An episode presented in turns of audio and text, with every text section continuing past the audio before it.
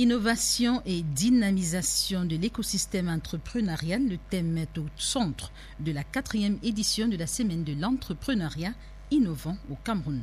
L'ouverture officielle a eu lieu ce mardi au Palais polyvalent des sports de Yaoundé sous la présidence du ministre des Petites et Moyennes Entreprises de l'économie sociale et de l'artisanat, Achille Basiliken III. Christopher Kameni pour les détails.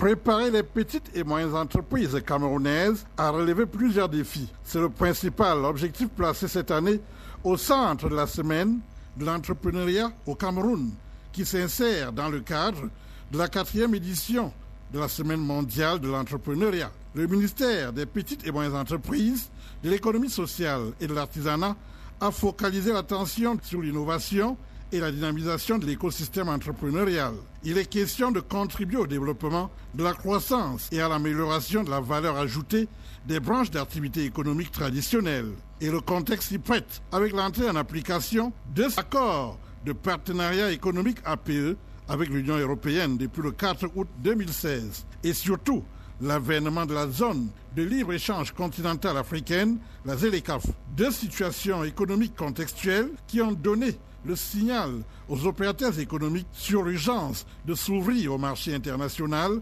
afin de préparer les PME camerounaises à relever ces défis.